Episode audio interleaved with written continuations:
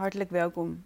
Mijn naam is Saskia de Wal. Ik ben een fine art food fotograaf en ik ben eigenaresse van restaurant Galerie in Traiteur Olivijn. Pas toen ik 21 was, heb ik mijn smaak pas opengezet. Want daarvoor was ik eigenlijk, uh, nou ja, at ik eigenlijk niks. ik at alleen maar uh, aardappels met spersieboontjes en, uh, en uh, komkommers in zoetzuur en een slavink. En nou ja, misschien nog een beetje rode kool of zo.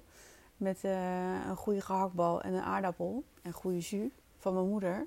Maar voor de rest at ik gewoon niks. Ik lustte ook gewoon niks. Mijn moeder die is gewoon van de Hollandse pot. Als het maar een beetje anders is, dan, uh, dan, dan vindt ze het al niet lekker. En ik woonde dus vroeger bij mijn moeder. Mijn ouders waren, uh, waren gescheiden. En mijn vader, die was wel gewoon echt een hele, nou ja, culinaire avonturier, zeg maar. Als het dan bij hem was, dan kreeg ik uh, stampot chukel met ananas en uitjes en allemaal dingen. En uh, nou, dat vond ik helemaal niks. Dus ik, ik heb nooit echt lekker gegeten bij mijn vader. Vroeger dan, hè. En toen kreeg ik een keer een vriendje. En uh, hij lustte nog minder dan ik. Hij lustte alleen maar stimpstamp. Even serieus. Dus ik was aan het koken en hij wilde alleen maar stampot andijvie. En dat, vond ik niet eens lekker. En toen dacht ik, Jezus, wat een tekortkoming eigenlijk. Als je zo weinig lust. En nou ja, uiteindelijk die relatie ging ook uit. En, uh, maar het heeft me wel aan denken gezet. En ook over dat ik zelf gewoon niet zo heel veel lustte. En toen besloot ik dat ik gewoon alles ging proeven wat ik maar kon proeven. En dat was zo'n gedurfde stap eigenlijk om dat te gaan doen. En, uh, nou ja, en toen kreeg ik, uh, later kreeg ik een Spaans vriendje. En uh, toen kwam ik in de Spaanse keuken terecht. nou ja, je raadt het al. Ik ging alles eten. Alles, alles, alles. Ik, ehm, ik, ik, ik at elke week als ik bij Maria, dat was dan mijn uh, mi suegra, dat is mijn schoonmoeder. En daar aten we elke donderdagavond en elke donderdagavond was gewoon feest. En uh, ze ging uh, Spaanse tortillas bakken. We gingen visjes eten. We dronken rode wijn. Ik, ik, at blauwe kaas bij hun. Begon ik dat te leren. Cabrales vond ik fantastische kaas. En manchego en la teta. Dan heb je ook nog een soort Spaanse kaas is dat. Dus ja, de Spaanse keuken heeft mij zoveel verrijking gegeven aan smaken. En ehm, ja, dat vond ik echt helemaal fantastisch. En ja, als ik dan. Zij deed me dan heel vaak na. Als, ze werd heel, heel vaak blij als ik dan aan het eten was. Want als ik dan aan het eten was bij haar, dan, uh, dan zit ik echt helemaal jubelend op die stoel. Want ik vond het echt zo lekker. En uh, dat ze, doet het na, zeg maar, omdat ze nu ook ziet dat Ainoa, mijn dochter, die, die eet net zo. Die eet net zoals ik, als het dus echt super lekker is. En, uh, maar ja, ik heb dus de meest bizarre dingen ook gegeten daar. Want uh, we zijn natuurlijk wel vaak op vakantie geweest, ook naar Spanje. En ik ben ook wel vaak met haar alleen in Spanje geweest. En toen waren we bij vrienden aan het eten. En um, nou ja, het is natuurlijk de hele dag door een beetje tapas eten. En dan s'avonds om tien uur, er wordt de hele tafel wordt gedekt met allemaal eten en allemaal lekkere dingen. En um, dat is een recept wat ik zelf nog wel heel vaak maak. Dat is um, spinazie met ui en knoflook. En dat allemaal heel langzaam. Die ui en knoflook natuurlijk heel langzaam gaart. En uh, dan spinazie erbij en dan pijnboompitjes. Gewoon verse spinazie. Super lekkere tapas. En ik heb het nu toevallig vanavond zelf ook gemaakt. En dat heb ik dan door de pasta heen gedaan. Ik heb nog een beetje over, dus dat ga ik morgen weer ergens anders in verwerken. Maar dat vond ik ook zo lekker. En ik weet ook nog dat ik toen ook in datzelfde gezelschap op een andere avond. Toen had ik, uh, ja, ik weet niet meer hoe het eruit zag, maar de structuur was heel, heel zacht en romig. En ik dacht, als ik nu ga vragen wat het is, dan ga ik het waarschijnlijk meteen uitspugen. Want ik voel al dat het iets heel erg jongs was. En uh, dus aan het einde van de avond vroeg ik wat het was. En het waren het dus zalmembryo's. Dus het waren dus al een beetje, ja, dus geen, geen zalmeitjes, maar gewoon echt al wat volgroeide zalmpjes. Oh, dat was zo lekker. Was echt zo fantastisch lekker. En, uh, maar ja, goed, ik heb dus heel veel leren eten bij uh, familie Martinez.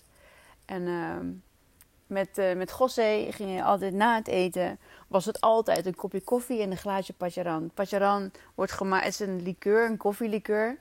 Die wordt gemaakt van een bepaalde, van bepaalde besjes die alleen maar in Spanje, in Spanje groeien. Ja, en het is echt een super lekker drankje. En uh, dat was eigenlijk altijd ons, uh, ons standaard ritueel eigenlijk. Ja, was echt super leuk. En uh, ja, ik ben eten zo gaan waarderen sinds, sinds de Spaanse, ja, de Spaanse familie eigenlijk. Maar niet alleen maar de smaken, maar ook het eten. Dat het eten zelf zo'n verbinding geeft aan tafel. Daar, dat, dat vond ik magisch. Dus eten had, afgezien van de smaak, dat dat al heel lekker was. Maar het gevoel wat je hebt aan tafel en wat Maria mij gaf aan tafel. En uh, hoeveel liefde ze gaf tijdens het koken en tijdens het eten. Want ik zat altijd, we waren er altijd op tijd. En dan zat ik altijd in mijn hoekje mee te kijken van, oh, wat, hoe is het nou uit maken? Terwijl ik aan het gesprek was aan tafel. En ze was dan hoe ze de tortillas maakte. En ze zei, ja, je moet ze altijd even lekker verwennen, die aardappels. En ze, dat doe ik nu ook. En ik heb heel lang heb ik geen tortillas kunnen bakken. Want dat is best wel, ik vond het best wel moeilijk om ze gewoon echt goed te maken. En uh, ik heb ze op een gegeven moment, ben ik toen, heb ik mezelf voorgenomen om elke dag een tortilla te bakken. Voor twee weken lang. Nou ja, en na twee weken, toen had ik hem in de smiezen. Dus nu kan ik ook hele lekkere tortillas bakken. ja, ik, vond, ik ben zo dankbaar. En ik heb ook eens een keer een stukje geschreven over mijn eetervaringen bij uh, Maria en José. Dus die zal ik wel een keer delen. Dat is eigenlijk best wel leuk. En ik, uh, ja, dus, doordat ik smaak op een gegeven moment zo ben gaan toestaan, heb ik dus ook gemerkt dat ik dus op andere vlakken ook veel meer uh, beleving kon toestaan. Dus ook intensere ervaringen op heel veel andere vlakken. En um, dus ja, het toelaten van smaak is echt wel, is echt wel een verrijking geweest voor mijn leven op heel veel vlakken. En uh, ja. Maar smaak kan ook zo intens zijn dat je gewoon echt een knal voor je kop krijgt. Ik weet nog dat ik met Menno waren we in Madrid. En we hadden nou ja, fantastische eetervaringen beleefd. Ik zal, ik zal nog even nog iets vertellen over mijn eerste zeeegelervaring. Ik heb uh, in de grote, op de grote markt in, uh, in Madrid, de overdekte foodhal zeg maar. Daar hadden we uh, oesters en we hadden champagne en we hadden ehm, ja, die, die eendenpootjes, ik weet niet hoe ze heten, kom later nog wel op misschien. En toen gingen we dus ook verse zeeegels eten. Nou ja, ik had ze eerst op mijn huwelijksreis, had ik ze gewoon in de zee live gezien, in het echt zeg maar. En ik had er ook eentje uitgehaald, had ik helemaal gefilmd en zo. En hoe ze uit zichzelf helemaal bewegen. Fantastisch mooi om te zien. Maar nu ging ze dus eten. Gewoon zo vers op die markt. En uh, het waren knal oranje, ja, tongetjes. Of ja, ik, dus heel gekke vorm heeft het eigenlijk.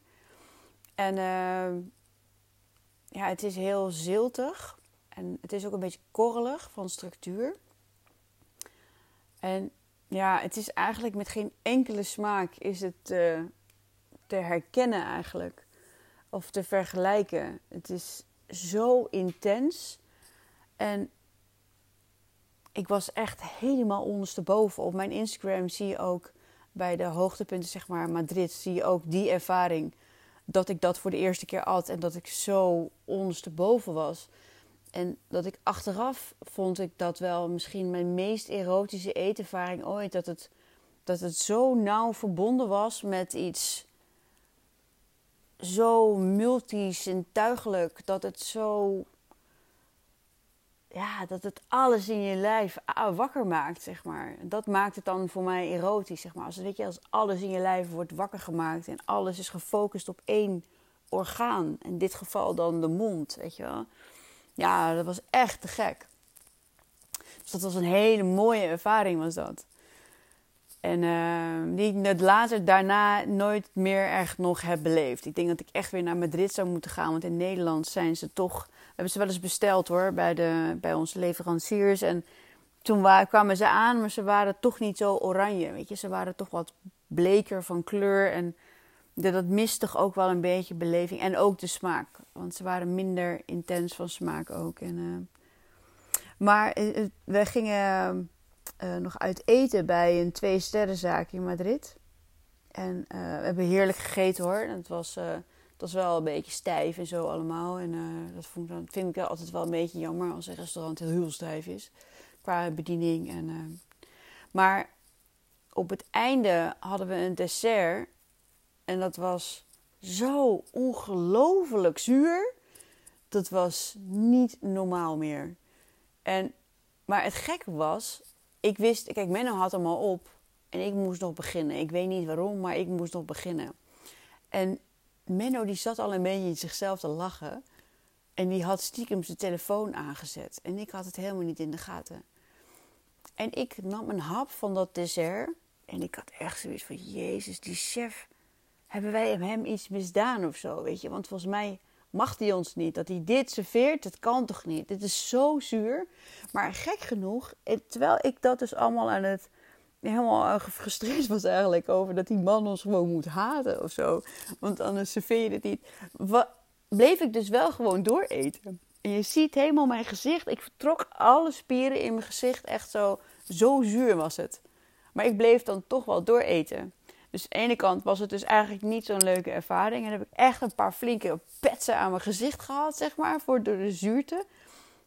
En toch is het dan die honger of die behoefte om door te blijven eten. Om toch die ervaring in stand te houden. Het was ook best wel gek eigenlijk als ik dan nu zo terugdenk. Maar uh, ja, maar ik hou, over het algemeen hou ik ook best wel van zuur. Omdat zuur ja, zuur maakt je wakker en houdt je wakker en houdt je scherp en denkt: hé, hey, blijf er even bij.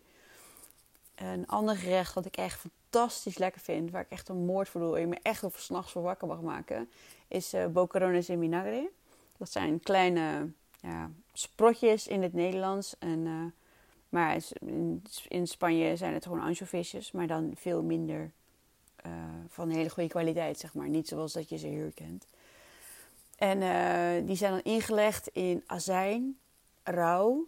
En met knoflook en met peterselie en olie. Tenminste, zo maakte Maria ze altijd. En dan deed ze dat in de oven.